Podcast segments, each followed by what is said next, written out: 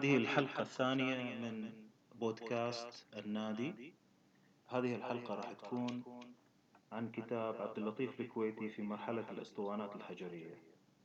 هذا كتاب أصدره المجلس الوطني للثقافة والفنون والآداب بالكويت وهو إهداء من جريدة الفنون. الكتاب صادر في مارس 2018 الكتاب من تأليف الدكتور أحمد الصالحي. لو طلينا على الكتاب طلة سريعة راح نلاحظ أن الكتاب يبدأ بشكل مباشر آه، على سبيل التقديم بوضع آه، الأشخاص والجهود المبذولة والشكر وعرفان. ثم نبدأ بسيرة ذاتية مباشرة جدا ومقتضبة. آه، يعني كأن الإنجازات كده مقتضبة إلى آخر حد وكأن الدكتور أحمد الصالحي بريء جدا. آه، وبالتالي ندخل في تفاصيل كثيرة جدا عن موضوع الأسطوانات.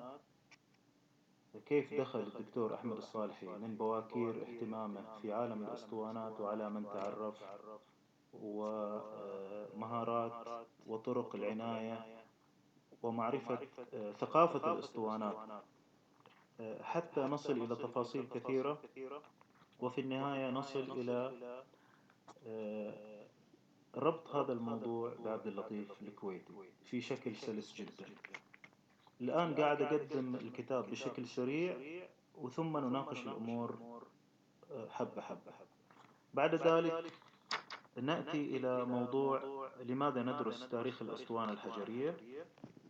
ثم ندخل في منهج الكتاب ونجد أمامنا مجموعة من المصطلحات التي تتعلق بطريقة البحث وتناول هذه المصادر من تعريف ما هي الأسطوانة والتسجيل وبقية المصادر وطرق التناول. ونجد الكثير من الصور بصراحة يعني صور الكتالوجات صور لبعض الخطابات الترويجية لبعض الأسطوانات آه، ثم نأتي بعد ذلك إلى فصل يتحدث هو الفصل الأول عن بواكير الأسطوانات. آه، يلي ذلك تأثير الأسطوانات في آه، خارج منطقة الخليج. وندخل بعد ذلك في أهمية عبد اللطيف الكويتي. يلي ذلك موضوع عن عبد اللطيف الكويتي النشأة والنشاطات الموسيقية. ثم ندخل في فصل كبير يتكلم عن قوائم الأغاني وشركات الأسطوانات وتاريخها وإصداراتها وأهميتها والوثائق الموجودة ومصائر هذه الشركات وعلاقة هذه الشركات بالتسجيلات الخليجية والعربية وخصوصا عبد اللطيف الكويتي آه، طبعا هذه المصادر مليئة بصور آه، الأسطوانات آه، وبمسارد فيها أرقام. الأسطوانات والأعمال التي قدمت فيها وملاحظات باستخدام المنهج الذي ذكر في البداية. هذه صورة سريعة عن الكتاب. لكن لا يغني. إلا أن يكون معنا الدكتور أحمد الصالحي نحييه في هذه الحلقة. مرحبا دكتور. مرحبتين يا هلا. آه، يسعدني جدا أن تكون معي في آه، بودكاست النادي وإن شاء الله نقدم مادة ثرية وممتعة وملهمة آه، ونطعمها بالتسجيلات. خليني في البداية أسألك عن مجموعة من الأسئلة. الآن أخذت سيرة سريعة للكتاب. لاحظت أن هذا الشغل زي ما أنت قلت يا دكتور شغل بدأ من التسعينات إلى اليوم. إيش طبيعة الشغل هذا؟ يعني أنت كيف تتناول هذا العمل بمدة مثل هذا الطول؟ لا طبعا لما ابتديت أنا آه، علاقتي في الأسطوانة ما كان في هدف آه، آنذاك. إني أسوي كتاب أو إن أسوي بحث على الأسطوانات.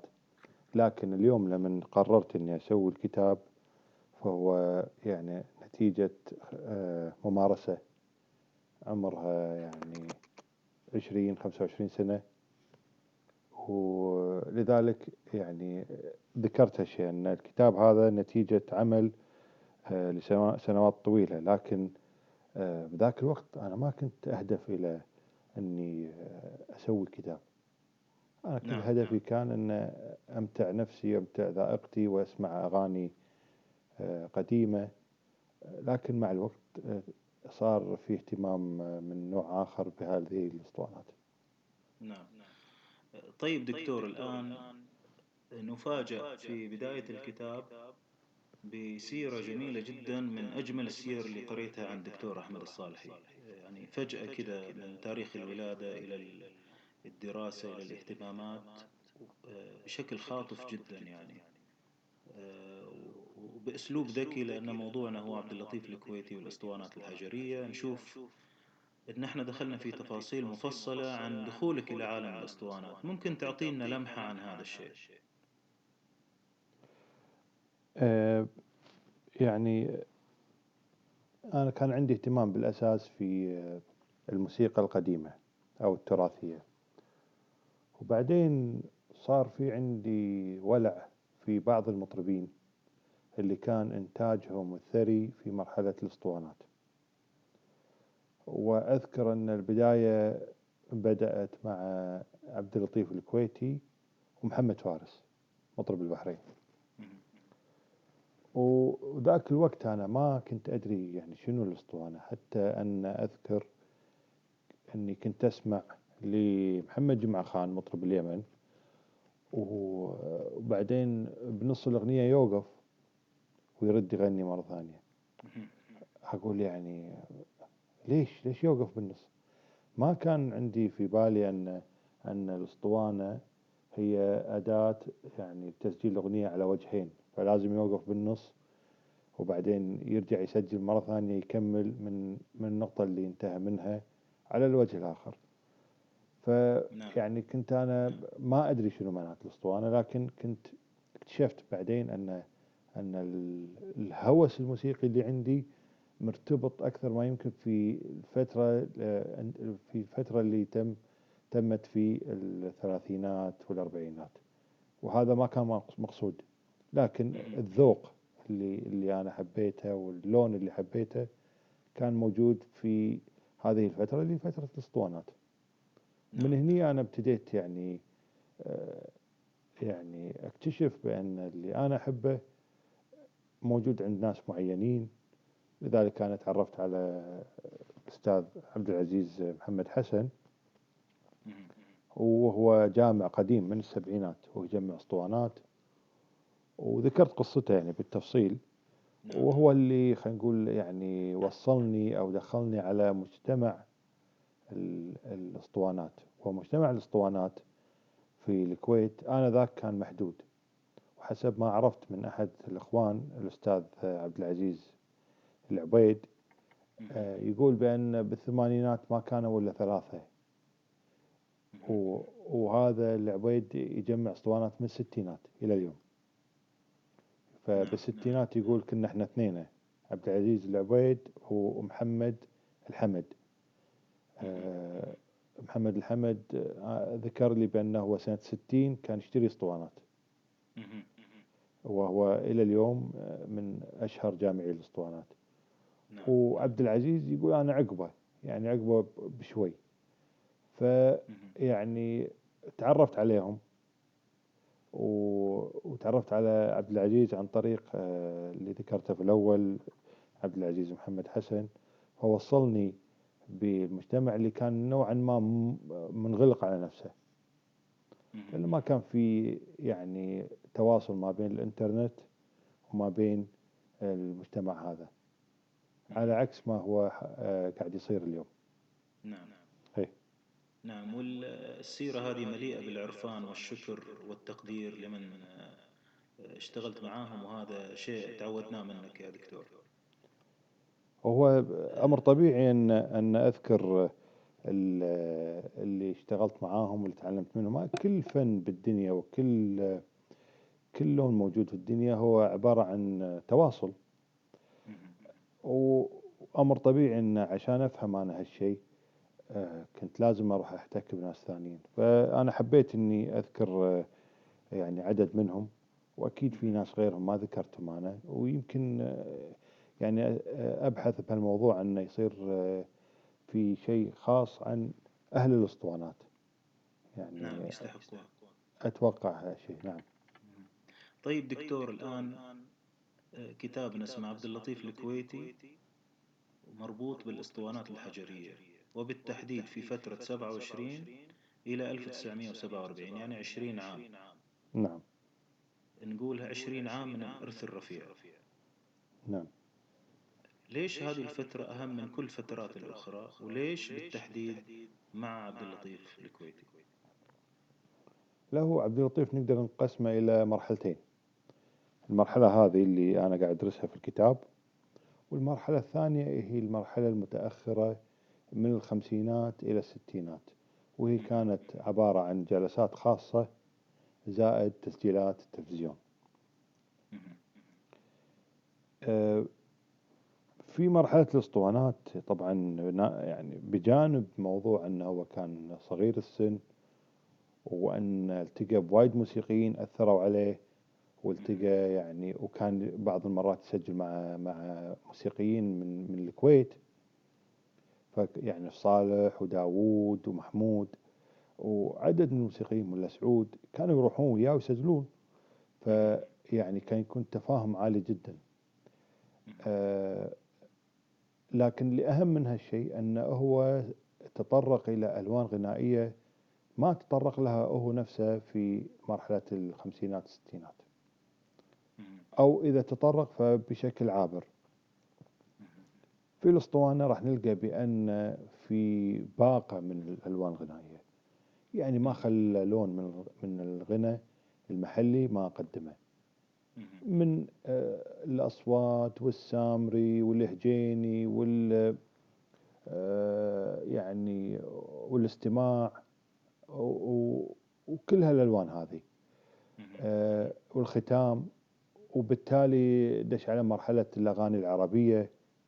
اللي هي كانت موجودة في في المشهد الموسيقي المحلي لكن ما كانت توصل إلى التسجيل لأن في أولويات عند المطرب الكويتي. آه، إنزين وقدم هالأغاني ونجح في بعض من هالأغاني هذه. يعني إلى اليوم في ناس يربطون ما بينه وبين بعض الأغاني العربية اللي هي آه، يعني مو محلية أو يمكن لها أصل في الشام أو مصر أو أي مكان آخر. لكن ارتبطت باسمه هو فهو نجح.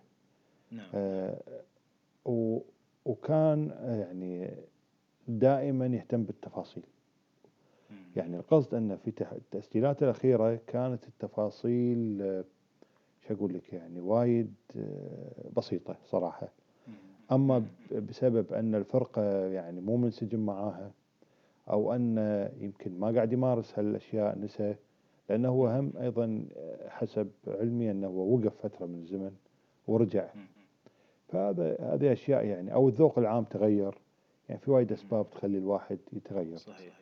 أنت أشرت في الكتاب إلى أكثر من مكان إلى ضرورة آه، النظر في هذه التسجيلات وما بعدها عشان نشوف الجانب الثقافي والتطور والذوق وحتى في التقنية وأثرها هذا الشيء محليا وفي المنطقة. طبعا.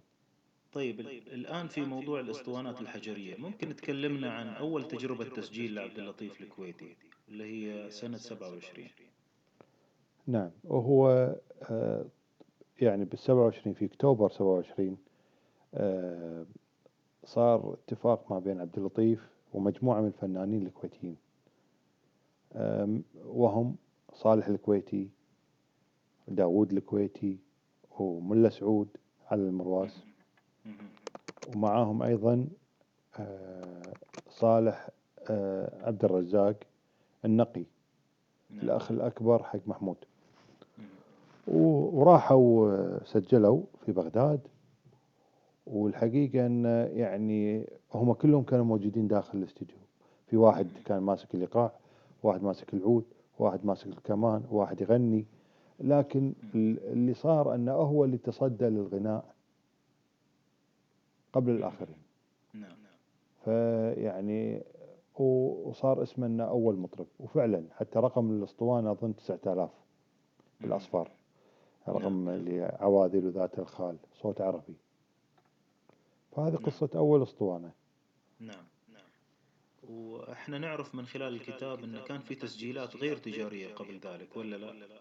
صحيح. يعني ال ال الأسطوانة ومسألة التسجيل ومسألة السماع هذا شيء كان موجود في الكويت وفي المنطقة أيضا. مم. آه، يعني حتى في البحرين أكيد. وتصور في مناطق أخرى في مصادر أوروبية تتكلم عن مطرب عماني سنة أربعة مسجلينه آه، يعني مو متأكد أنا من المحتوى لكن القصد أن آه، التسجيل موجود. لكن إحنا هني قاعد نتكلم عن التسجيل التجاري. صحيح المنظم. نعم. وليس التسجيل. الخاص اللي لأهداف أرشيفية أو أهداف علمية أو أهداف للترفيه مثلا. مم. أي نعم. لكن الآن قبل هذا معروف كان موجود. مم. نعم. الآن هذه التسجيلات التجارية هي في الأساس نوع من التجارة والترفيه. نعم. الآن اليوم نشوف إحنا وثائق ملهمة وسيلة تعليم. تاريخ حافل. حتى كانت وسيلة لنقل آه، الفن الكويتي أو الثقافة الكويتية من مكانها إلى المناطق المجاورة والمناطق في آه، أبعد من كذا نعم. هو ال- يعني ال- الكويتيين استفادوا من الأسطوانة كثيرا في نشر ثقافتهم المحلية. الكويت دولة صغيرة و يعني ثقافتها مشتركة مع الدول المحيطة. وهذا أمر واضح إلى اليوم. أه، سواء في عمق الخليج أو في عمق شبه الجزيرة. أه، و- وكان عندها خصوصية مثل ما البقية عندهم خصوصية في بعض الأشياء. لكن هذه الأشياء كلها عامة مو واضحة حق اللي برا المنطقة. اللي داخل المنطقة خلينا نقول مثلا آه، يعني آه، الغناء في الحسا ولا الغناء في البحرين. هذا يعني آه، ما يحتاجون إلى أسطوانة. كانوا يوصلون إلى الكويت يسمعون المطربين والمطربين يسافرون لهم. فالحركة هذه هي موجودة.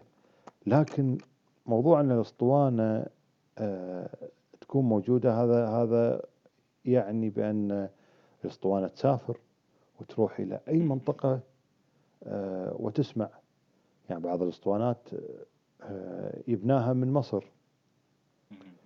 إنزين فبالتأكيد كان في ناس يسمعون هناك. وفي العراق كث- كثير يعني. إلى اليوم ناس تكتشف أسطوانات آه، خليجية موجودة في العراق. آه، وإلى اليمن والحجاز ومناطق مختلفة. صار في تأثير كبير لأن اللون الغنائي هذا اللي مال الكويت ما يشبه اللون الغنائي اللي موجود في اليمن اللي يغنونه عندهم ولا يشبه اللي موجود في الحجاز. فاستقبلوه كلون آه، غنائي جميل وبنفس الوقت مو غريب. شنو القصد انه مو غريب؟ انه يحمل عناصر بالكلمات وبالتناول المقامي آه،. قريب إلى المزاج العام اللي موجود في المنطقة. نعم آه، مو مثل الغناء اللي مثلا لو نجيب غناء مثلا من المغرب راح يسمعون لكن يظل بعيد عنهم حتى لو عربي حتى لو على مقام الرست لكن لما نجيب أغنية أنا من الكويت حق اليمن يظل في تشابه حتى لو في اختلاف في العناصر الموسيقية. نعم نعم نعم. وأنت طعمت الكتاب بكتالوجات وشرحت موضوع مصطلح كويتي اللي يكتب على الأسطوانات. دليل على أن هذا الشيء مرغوب يعني في محل أثاث. يروج إلى أسطوانات كويتية مثلا في اليمن. نعم. آه، وتباع وتطلب. هذا دليل على كلامك هذا اللي ذكرته وأنت وثقت في الكتاب بصور. نعم. آه، طيب الآن آه، فكرة أو أو أهمية 1927 وبواكير التسجيلات دعت إلى إقامة معرض موجود إلى الآن في مركز الشيخ آه، جابر. آه، الثقافي بمناسبة مرور 90 عام. كلمنا صحيح. عنها هذا دكتور. وهو آه، الإدارة في مركز آه، الشيخ جابر آه، آه، يعني آه، دعتني إني أكون موظف معهم مسؤول عن القسم الموسيقي في ال- ال- المركز. وهذا موضوع بعيد عن الأسطوانات لكن آه، صار نقاش مرة مع المدير ومع مدراء الإدارات الثانية أن شو نسوي في المدخل. يعني ال- اللي يدخل إلى مدخل المركز عشان يحضر أي حفلة آه، راح يلقى في فراغ كبير بوابة كبيرة وفي تكييف وفي إضاءة وفي كل شيء يعني الشغل مرتب. لكن في مساحة فاضية. فصار أن في اقتراح أن نسوي معرض يعني ناخذ حيز من هالمساحة. ونحول الحيز هذا إلى معرض. نعم. بعدين آه، كل واحد اقترح شنو شنو أنا اقترحت اقتراحاتي المعتادة. مهم. والله خلينا نسوي عن الاسطوانات أو خلينا نسوي عن ال- الأعواد الأنتيك الاهتمامات الخاصة اللي عندي. نعم نعم. و فصار في قبول لموضوع الاسطوانة لأن الاسطوانة آه، هي أوثق آه، يعني دليل مادي موسيقي بين إيدنا في تاريخ الكويت وحتى في تاريخ المنطقة يعني. إحنا ما عندنا ما عندنا يعني أوراق ولا مذكرات ولا آه، نوتات تدوين موسيقية. موسيقي. ما في ما في أي شيء. اللهم ال- ال- النقل الشفوي إنزين وهذا غير مادي.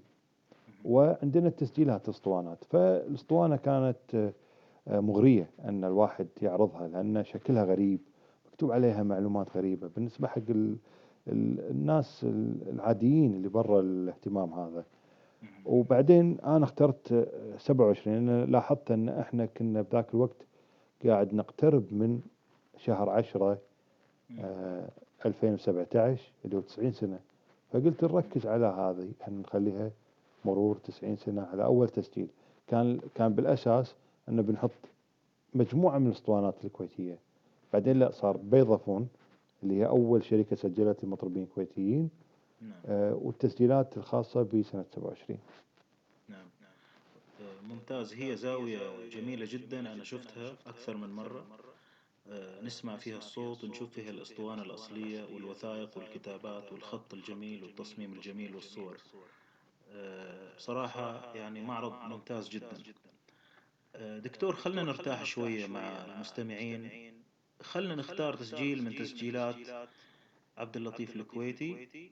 واعطينا عنه شوية معلومات عشان نسمع المثال. هذا التسجيل يعني يمثل مرحلة العشرينات. فهو سجل ثلاث مرات في. مرحلة العشرينات. سجل لبيضافون 27 مهم. وأوديون في بغداد 28 وأوديون في مصر 29 هذا التسجيل. من تسجيلات سنة 29 في القاهرة مصر.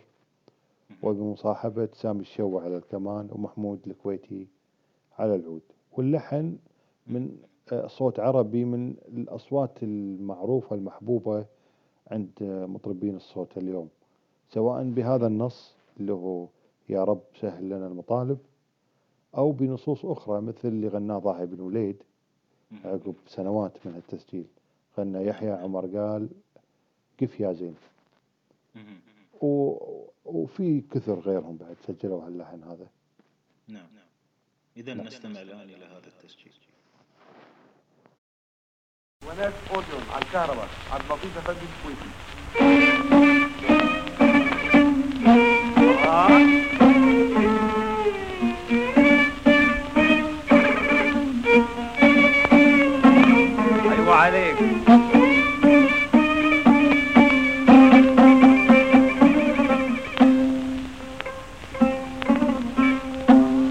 يا رب سهل لنا المطالب.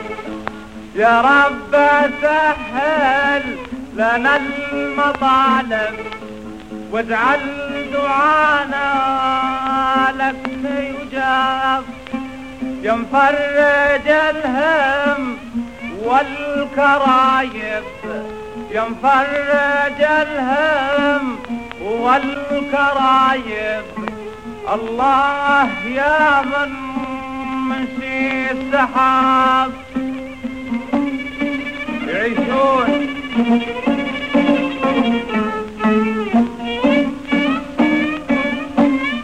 الله يا أبو شاكر.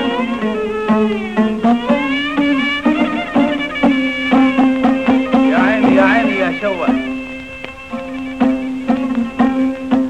واذكرنا بي الغمام ساكن واذكرنا بي الغمام ساكن أو ما حدا حد يركب يشفع لنا يوم يوم المخاطب. يشفع لنا يوم يوم المخاطب. في موقف الحشر والحساب.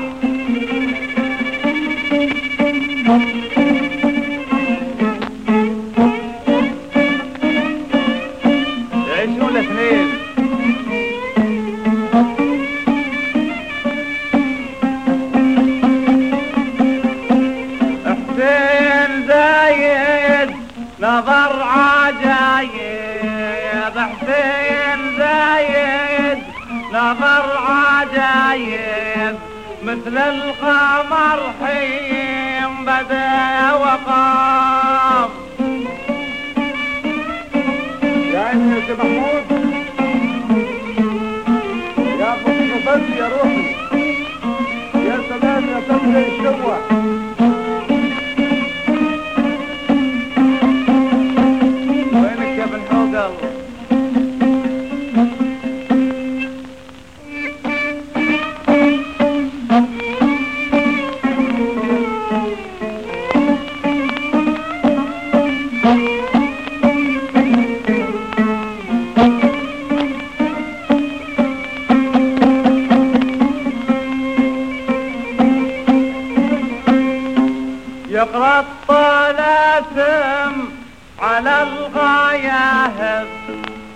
الطلاسم على الغياهب ويضرب الرمل في التراب.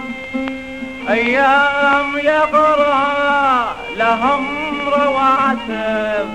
أيام يقرأ لهم رواتب. وأيام قد عطف الكتاب.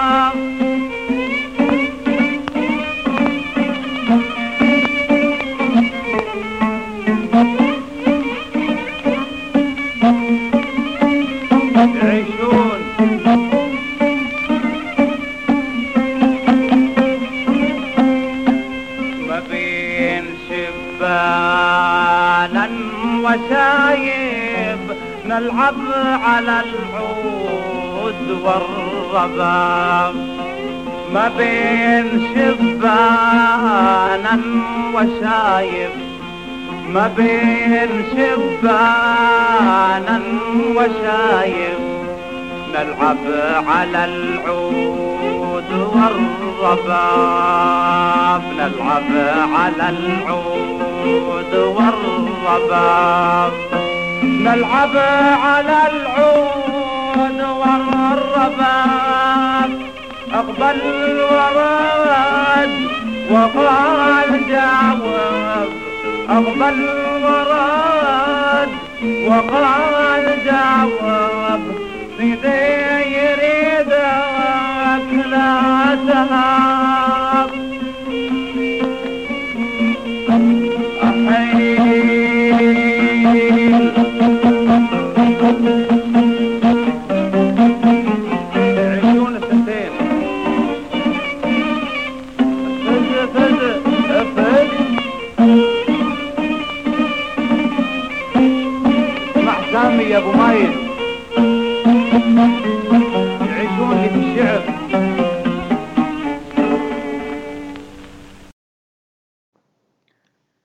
دكتور الآن ننتقل إلى تفاصيل أكثر عن عبد اللطيف الكويتي.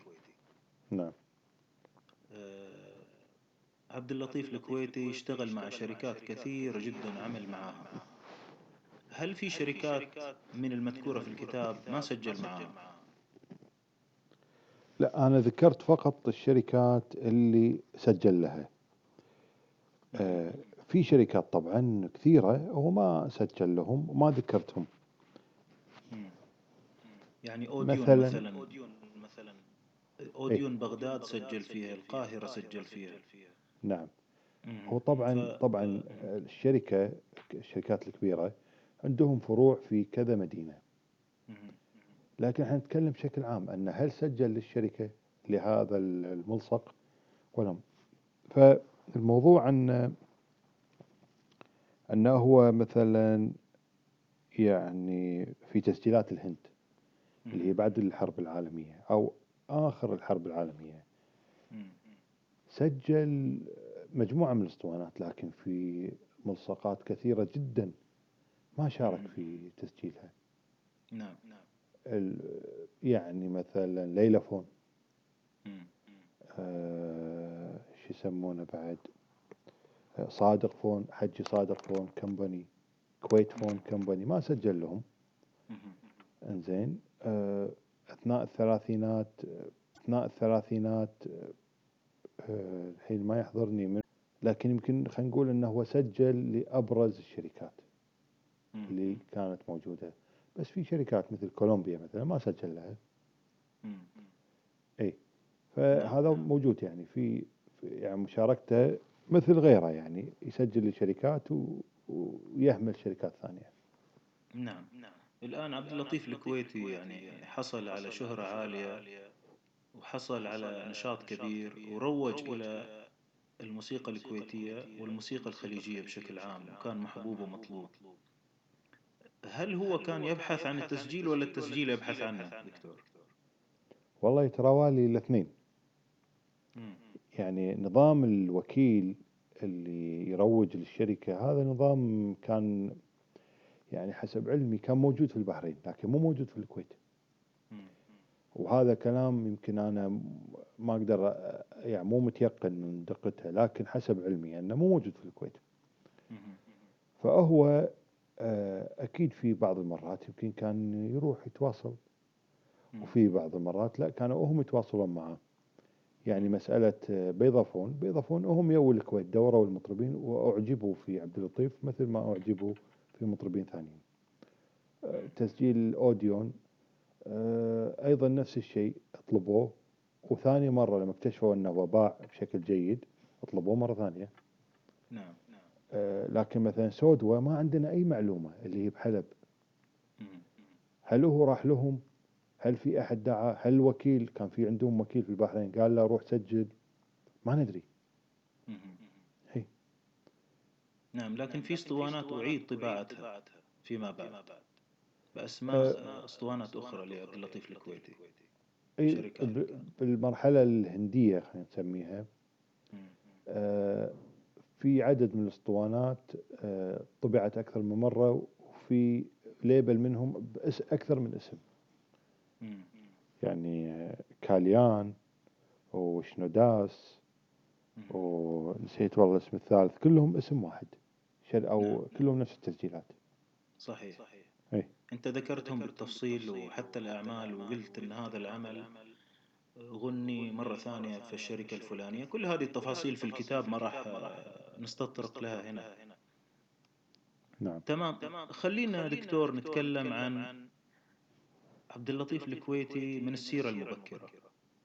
يعني أنت ذكرت وهو ذكر حتى في مقابلاته أنه تعلم من أخوه عيسى. نعم. أخوه عيسى كان شاعر ويغني وحب يصير مثل أخوه وبرضه تعلم من خالد البكر. هل آه، هذه هي السيرة المختصرة فقط لتعلم عبد اللطيف ولا هي أكبر من كذا؟ لا هو في شواهد أنه هو يعني كان يسعى وراء التعليم. يعني من من جملة القصص أن هو كان على آه، جالبوت صغيرة سفينة صغيرة. و وكان في بوم أو سفينة أخرى آه، عفوا كان في مجموعة قاعدين على اليال على ساحل البحر. نعم نعم. وقا وياهم مطرب اسمه محمد الجاركي مطرب مم. جزيرة فيلكة مم. فهم يغنون ومراويس وعود وهذا ولا في واحد يطب من ال- الجالبوت في البحر. فتفاجأوا هذا يعني غرقان ولا شنو؟ تأكدوا ولا شافوه قاعد يتسبح هذا الشخص. لما وصل لهم ولا عبد اللطيف الكويتي. فقال لهم أنا سمعت صوت عود وحبيت أن أجي وأسمع. مم. فيعني يبين لك الشغف اللي عنده في تعلم ال- ال- الأغاني خصوصا أن إحنا قاعد نتكلم في مرحلة ما في لا راديو ولا أسطوانات ولا في أي مصدر للتسجيل هو لازم يحضر ويسمع ويحفظ. نعم. أي وحتى التعليم مصادر كانت قليلة لكن هو كان شغوف ومهووس جدا لدرجة إني أذكر في لقاء قال أنا كنت أحط بالي إيه. إلى أخوي عيسى وأجلس معاه وأقدم له الأكل وأسمعه يغني. يعني في حب وشغف شديد لترك أي شيء والتفرغ لما يحب. صحيح. مم. وأنت ذكرت أن عبد اللطيف آه، تعلم الأردية والإنجليزية والجماعة هذول أنا مستغرب من حبهم للشعر الفصيح واطلاعهم على الدواوين وتتبع القصائد وطلب الشعر من الشعراء لكتابة أشياء جديدة لغنائها. مم. وأيضا لأنهم يغنون فالغنى محتاج قصايد ودائما القصيدة آه، عنوان لتميز المطرب. فتكون عنده مجموعة من القصائد اللي ما حد غناها وتناسب الذوق ويفاجئ فيها آه، جمهوره في السمرة أو في في الأسطوانة فهذا موجود نعم، عند نعم. كل المطربين البارزين نعم إيه. طيب خلينا نركز شوية على خالد البكر رجوعا إلى عبد الله الفرج. هل. هذه المجموعة الصغيرة أثرها ضخم لدرجة أن عبد اللطيف مثلا كان ولد المجموعة الصغيرة هذه في كل ما تعلم من الألحان حتى في ذكره إلى موضوع التلحين في حواره مع محمد عبد الوهاب. إيه، طبعا هو يعني مثل ما ذكرت بأن الغناء سواء في الكويت أو غير الكويت في ذاك الوقت يعني. بالوطن العربي كله كان بأسلوب التلقين.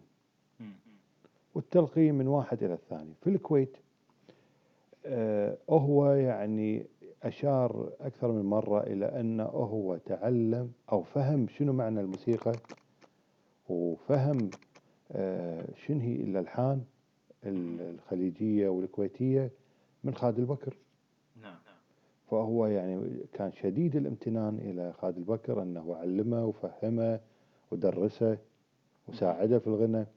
نعم نعم. آه، بالنسبة له هو شخصيا هو ما يشوف أبعد من خالد البكر. وهذه يمكن ثقافته هو أنه هو لو تقول له منو أحسن مطرب في العالم راح يقول لك خالد البكر لأنه هو يشوف هالشيء. نعم نعم. لكن لما إحنا نرجع بالتاريخ ونشوف آه، الرواة والموسيقيين اللي لحقوا وشافوا. راح نلقى بأن خالد البكر هو أيضا تلميذ نجيب لعبد الله الفري فيعني نعم. خالد البكر كان واسطة ما بين عبد الله الفري وعبد اللطيف. بس عبد اللطيف ما كان يشوف هالشيء ما يدري.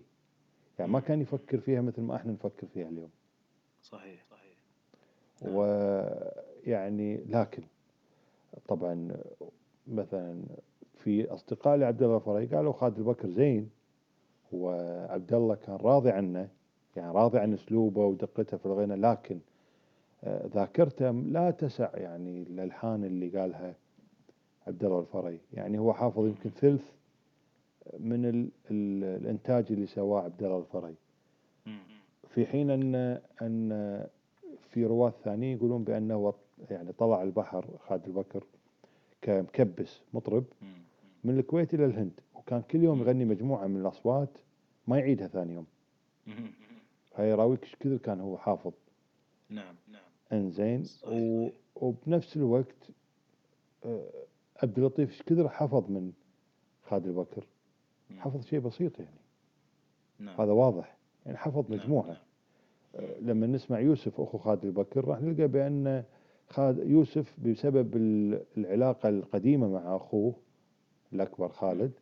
حفظ منه مجموعة أكبر لكن يظل يعني محدود فتدري الذاكرة ما ما تعين. نعم هو نعم. صحيح صحيح. لكن ولا يوجد تسجيل وتدوين. صحيح. وأيضا أكيد في ألحان مثلا صعبة في ألحان مثلا ما لم تلاقي الانتشار. بالنهاية يعني هذا يعني السمرة هي لون من ألوان يعني ال- خلينا نقول شنو ال- تجربة فريدة. يعني الحفلات.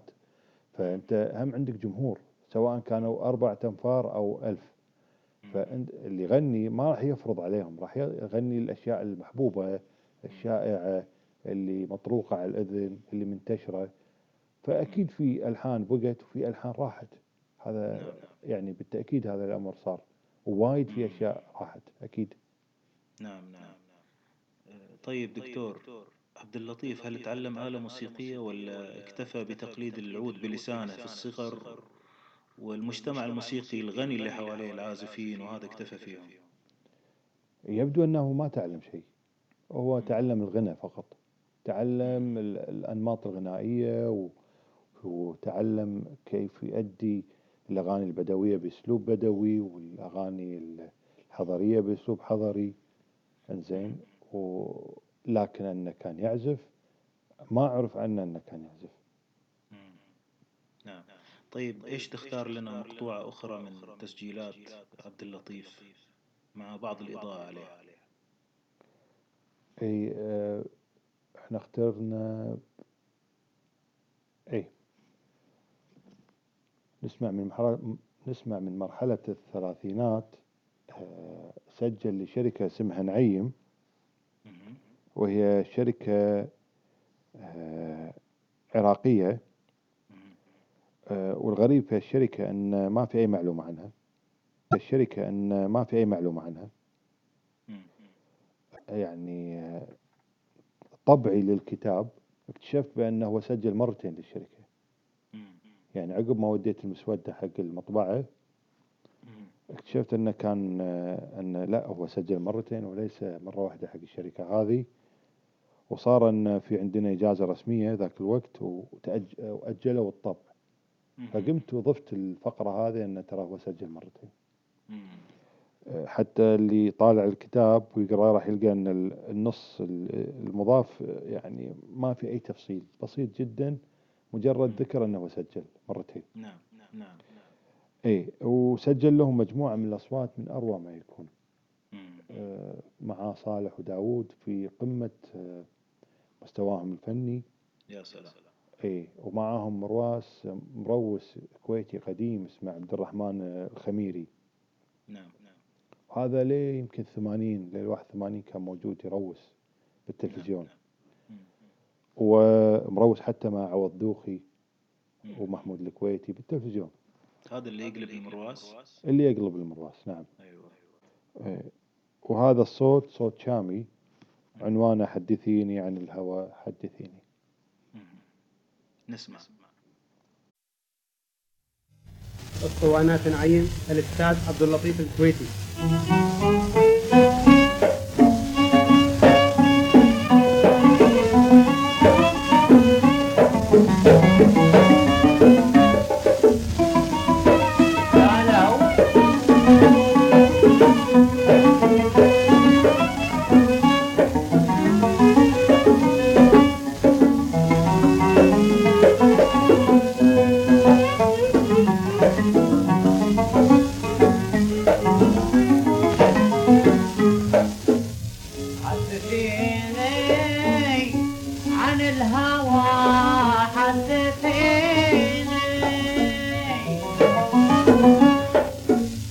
حدثيني عن الهوى.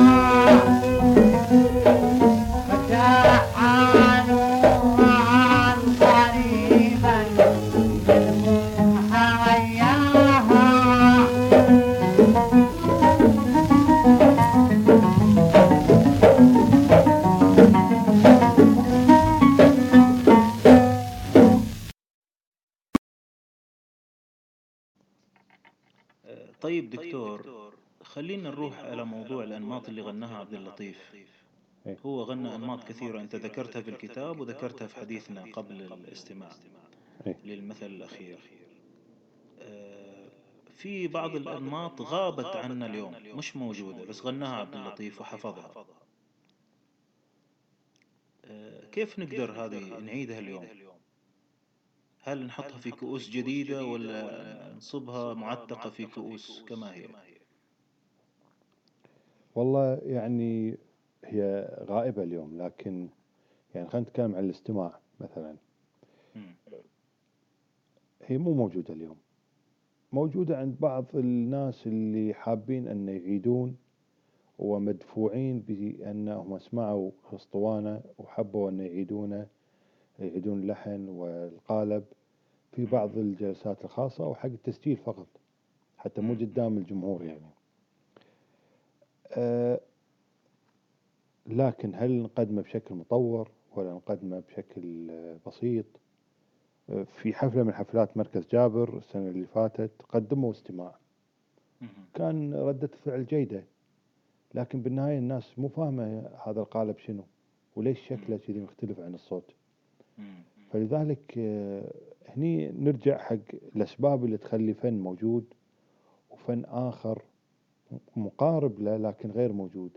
الذائقة العامة تختلف الأهداف آه، طبيعة السمرة كلها تأثر على الفنون هذه.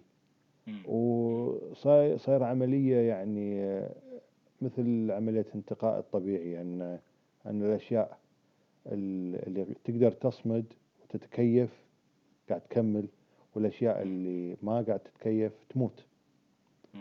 أو تختفي. فهذه الفنون قاعد تختفي. حتى لو يعني في محاولات لتقديمها ما راح تصمد. يعني راح تقدم مرة مرتين وخلاص. والبقاء لل يعني الأصلح. نعم. إيه. ولكن يمكن أن تلهمنا لأشكال وقالب جديدة وأفكار جديدة. كل الفنون هذه ملهمة. مم. سواء كانت موجودة أو غائبة. مم. طالما أن في تسجيلات هي ملهمة. لما نسمع إحنا مثلا شغل مرزوق المرزوق وشغل غنام الدهقان و... وشغل عبد الله رميثان الأساتذة هذي كلهم يعني إيد في التراث وإيد في ال- المعاصرة. وقدروا أن آه، يقدمون ألوان قديمة. نعم. سواء كانت مسجلة على أسطوانة أو كانت آه، يعني متوارثة وقدموها بشكل ناجح حق الجمهور. نعم. نعم إيه. نعم. ممتاز. طيب على الجانب الآخر إحنا شفنا عبد اللطيف الكويتي مثلا سجل بعض الأشياء الخارجة عن آه، التراث أو القديم يعني أشياء عربية مثلا في بمبي اللي سواها مع كاليان. نعم. آه، وفي نفس الوقت إحنا نعرف إن عبد اللطيف الكويتي كان عنده مبادئ ومواقف شديدة في فهم للموسيقى اللي هو ينتجها. أو اللي المفروض تطلع فيه كشكل كإخراج. يعني حتى تفاصيل كم رواس الآلات اللي كانت تعزف معاه الأشياء اللي تغنى والأشياء اللي تسمع أو تغنى. إيش إيش أنت تشوف عبد اللطيف عن قرب في هذه النقطة؟ والله أنا أعتقد بأن عبد اللطيف مو من الشخصيات ال- آه، المتمسكة بشكل معين أو خلينا نقول شكل رسمي. فلما نشوف تسجيلاته بالتلفزيون ما لها عل- أي علاقة بتسجيلاته اللي تمت في القديم. نعم يعني شكل الفرقة ال- ال- يعني فرقة كبيرة آه، ويقدمون الصوت اللي هو نفسه غناه بالأسطوانة. مم. لكن لما نشوف مثلا مطرب مع يعني جديد بذاك الوقت اللي هو عوض دوخي مثلا لا لما كان يغني الصوت يغني عود وكمان وقانون. فالمفاهيم هذه التمسك بالشكل التقليدي ما أظن عبد اللطيف كان متجاوز هالموضوع. مم. أيضا آه، في تسجيلاته في التلفزيون قدم كثير من الألوان ال- الغير محلية اللي هي العربية العراقية والمصرية والشامية قدمها. ومثل ما قدمها في مرحلة الأسطوانات. نعم نعم.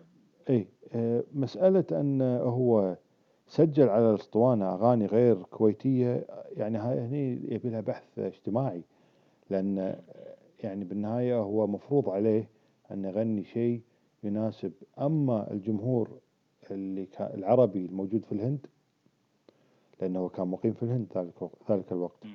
أو نعم. أن هذا المطلوب آه، من الجمهور بشكل عام لكن يبدو بأن هذا كان مخصص على الأغلب حق الجمهور ال- العربي في بومبي.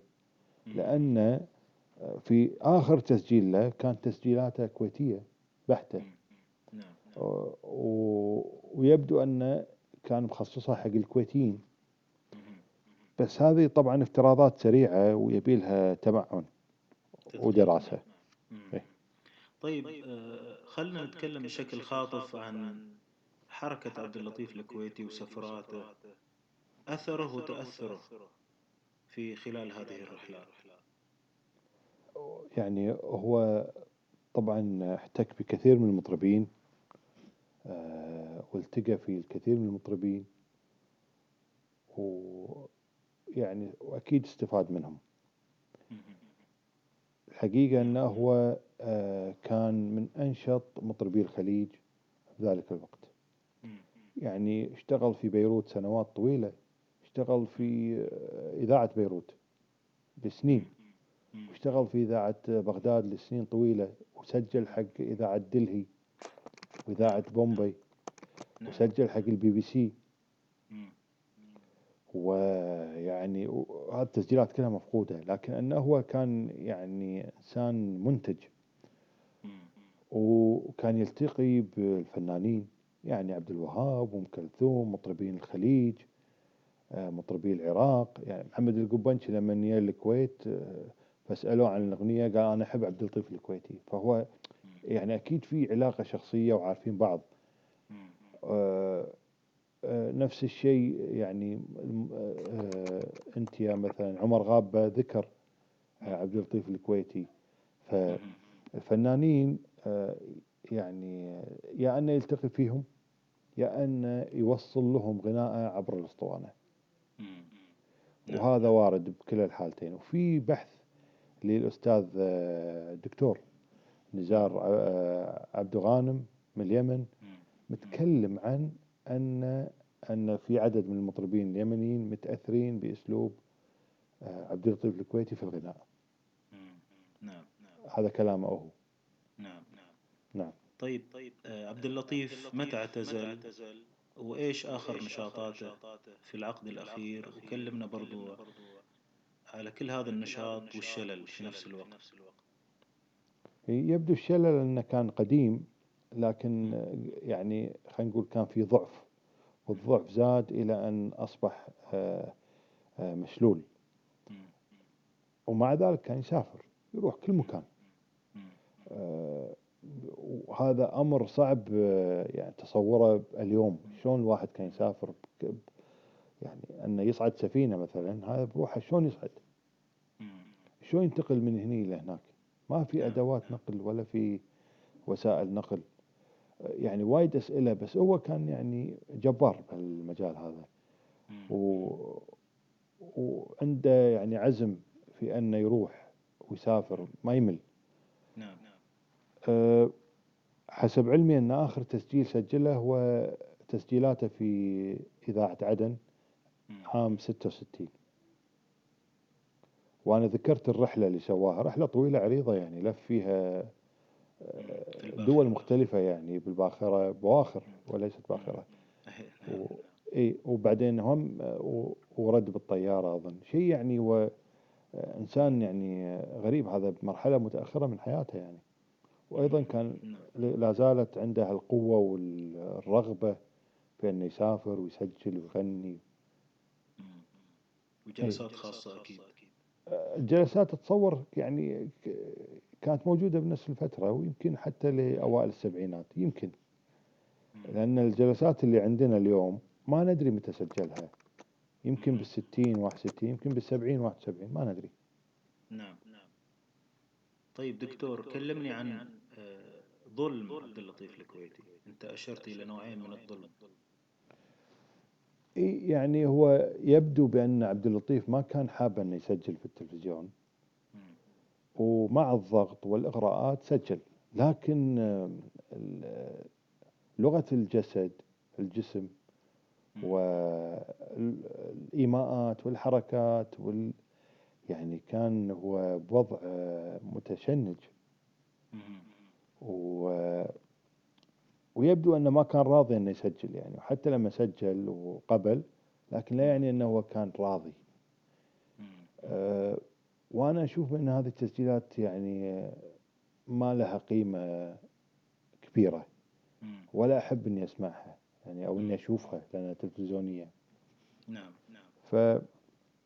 فبالنسبة لي عبد اللطيف آه، يعني ما خدمته تسجيلات التلفزيون هذا جانب أي. الجانب الآخر أنت قلت في مصادر محجور عليها صحيح. في باحثين يمتلكون آه، يعني لما أقول أنا يمكن سجل سنة كذا يمكن سجل سنة كذا هم يمتلكون العقود يمتلكون الوثائق يمتلكون آه، الرسائل مم. فإحنا يعني أنا قاعد هني أتكهن في حين أن أدري أن الوثائق موجودة وتعطيني التواريخ الدقيقة. إيه. نعم هل تتوقع في مصادر راح تطلع قريبا بعد الكتاب هذا وبعد ال- أي الأثر؟ أتوقع أي نعم.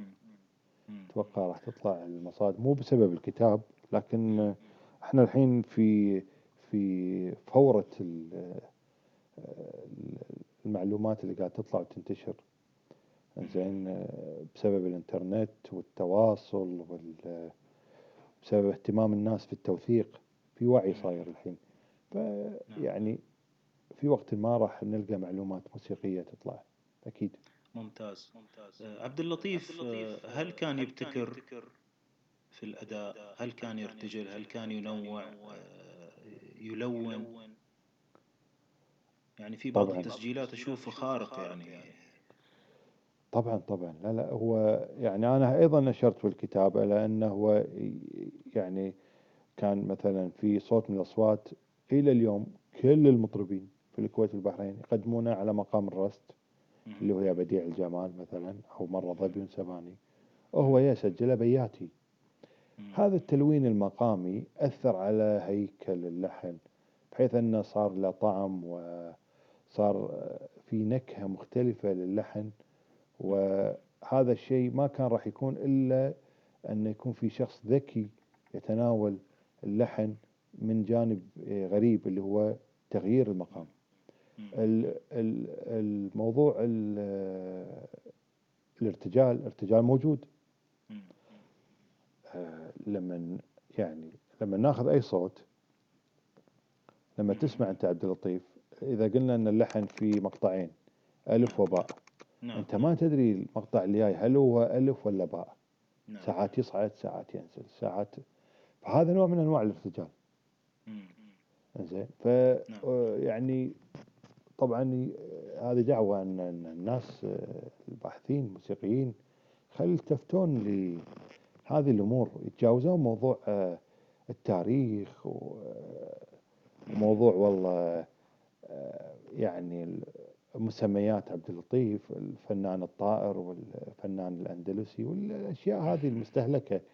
نعم. خلي يكونوا جادين أكثر في البحث وخلي. يتعمقون يعني نعم. خل يكون الموضوع فكري أكثر من توثيقي. نعم نعم. دكتور هل عبد اللطيف كان يؤثر على ذوق العازفين اللي معاه؟ والله يعني هو شوف هو عنده تلاميذ. يعني هذا مو جواب سؤالك لكن هو عنده تلاميذ. مثل سعود الراشد ومحمود تتان آه، آه، محمد زويد خذ منه مجموعة من الأصوات غناها كما هي. نعم نعم ف آه، عبد اللطيف مثل ما أثر على هذين المطربين اللي هم بعاد عنه أكيد كان يأثر على المطربين اللي كان يشتغل, معاهم نعم أي نعم. طيب إيش تسمعنا؟ مثال أخير كذا من عبد اللطيف؟ إحنا سمعنا من مرحلة العشرينات والثلاثينات خلينا نسمع آه، أغنية آه، غير محلية. بستة عراقية من مرحلة الأربعينات. نعم نعم. نسمع نسمع. الأستاذ عبد اللطيف الكويتي.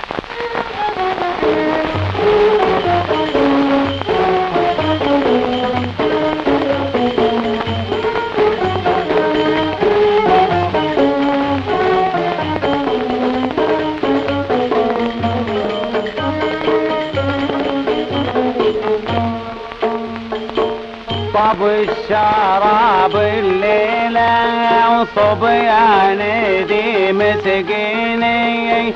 قلبي انشرح غني له طار الوسل من عيني. طب الشراب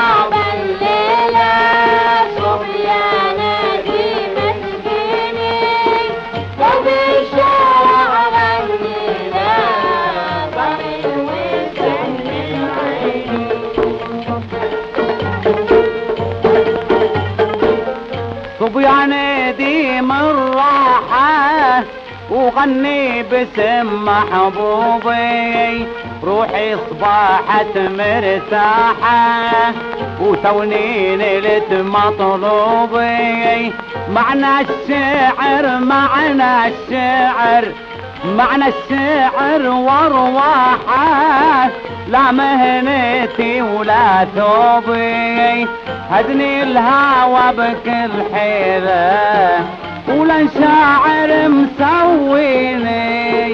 طب الشراب الليلة صبيانة دي مسكيني طب الشراب الليلة طب الوسن من عيني.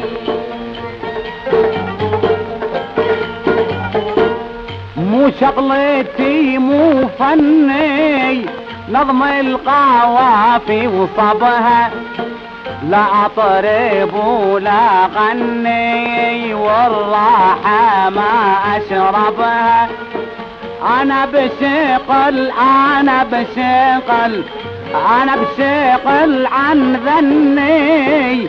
مشغول روحي بحضها الهن ميلت فد ميلة. انسى القار خليني طب الشراب الليلة. صبياني دي مسكيني قلبي انشرح غني له صار الوسن من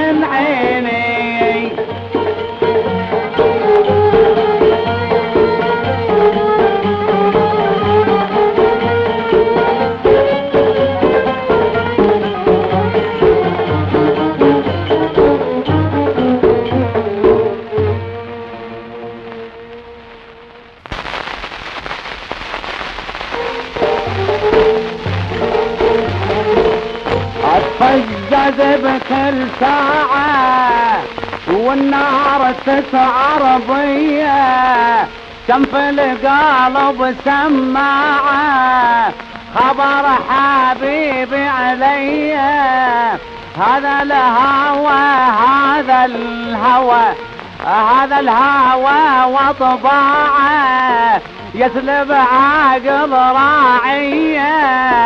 زحمة الطابع تبديله. شنو البصر دليني؟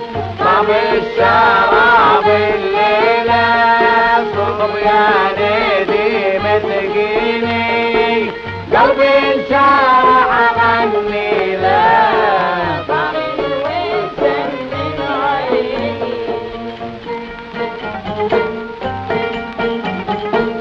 من مثلي خلص عمره بطيف الهوى واحلامه صبيان ديم الخمره وخلي الجهل ويامه. والشوق يصعب امره حيث كثرت لوامه. ما بين قيس وليلة بين الحبيب وبيني طب الشراب الليلة. صبياني دي مسكيني قلبي انشرح غني له صار الوسن من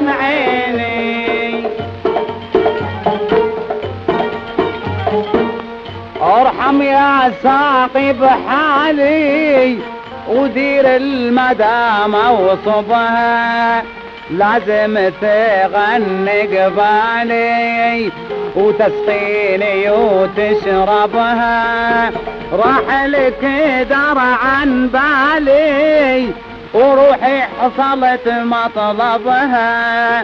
اترع الكاس وشيله.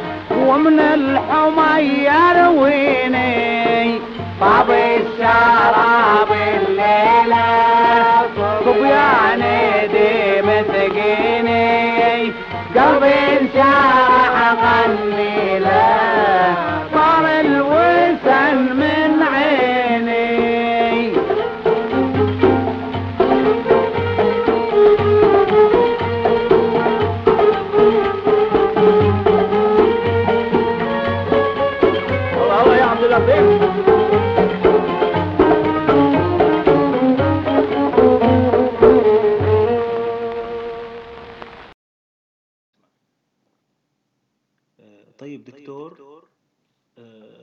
في موضوع ختام الكتاب. أنت نبهت على أن هذا بذرة إلى كثير من العمل المهم والحقيقي اللي يلامس ال- الأدلة الموجودة بين أيدينا والوثائق الحقيقية بما ينفع من ناحية فكرية وبحثية ومن ناحية أدائية للموسيقيين والفنانين والمثقفين. يعني أنت وريتنا الآن مثل المانيوال مثل طريقة للتناول طريقة للبحث طريقة لزيادة الشغف والاستكشاف والبحث. يعني آه، ختام كان غاية في الجمال بصراحة مثل جمال السيرة وجمال التقديم المباشر آه، اللي من بداية الكتاب إلى نهاية الكتاب مباشرة نلامس المعلومة بعيد عن الإنشاء وبعيد عن آه، يعني تضييع الوقت في ما ليس هو مهم. آه، بصراحة أهني نفسي وأهني القراء بهذا الكتاب والباحثين وأهنيك عليه. وإيش راح تقدم لنا بعد هذا؟ أنت عودتنا على مفاجآت دائما إيه، أنا الحين عندي كتاب اللي هو آه، يعني عنوان مبدئي هذا وليس نهائي آه، الأغنية الكويتية المهاجرة. اللي هي ال- مثل ما ذكرت قبل شوي أن أن في أغاني كانوا يسمونها كويتي. وهذه الأغاني راحت اليمن راحت آه، الحجاز راحت آه، أفريقيا وشوية من العراق. فأنا أحاول أجمع هال الأغاني وأدرسها لأن الهدف من هالشيء مو أن أقول والله إحنا يعني كنا مسيطرين. هذا غلط مو هذا اللي أبي أقوله. اللي أبي أقوله بأن آه، الكويت في ذلك الوقت آه، كانت عندها عملية تثاقف متبادل مع شبه الجزيرة. كانت نعم. تأخذ في كثرة من الهند ومن شبه الجزيرة ومن الخليج من العراق وبنفس الوقت زين كانت عندها قدرة أنها تعطي. نعم نعم. هذا هدف أحسن الكتاب. والله متشوقين وأشكرك جدا دكتور لقبول آه، دعوة هذا اللقاء وإن شاء الله لنا لقاءات كثيرة جدا في موضوعات كثيرة ومحبوبة ومرغوب نسمع فيها من الدكتور أحمد الصالحي. إن آه، شاء الله. شكرا جزيلا. يا هلا فيك. آه، في فقرة أخيرة أختتم فيها هذا التسجيل. هي سؤال. راح نختار سؤال علمي اليوم. آه، وهو فكرة السعرات الحرارية. كمعيار مبدأ يستخدم في التغذية والأنظمة الغذائية. يعني هناك الكثير من النقد لموضوع السعرات الحرارية. إحدى آه، هذه النقاط العلمية هي أن السعرات الحرارية هي فكرة فيزيائية ولكن تطبق على جانب فسيولوجي على جسم الإنسان. آه، ما هي آه، نقاط الضعف في السعرات الحرارية؟ وما هي البدائل الموجودة الآن علميا في معالجة الموضوع الذي وضعت من أجله السعرات الحرارية. آه، في ختام هذه الحلقة أشكركم. حلقة طويلة ولكن أعتقد أن المادة المقدمة مادة مهمة جدا ومع ضيف مهم ولقاء جديد يتجدد قريبا. شكرا لكم جميعا. معكم فاضل التركي بودكاست النادي.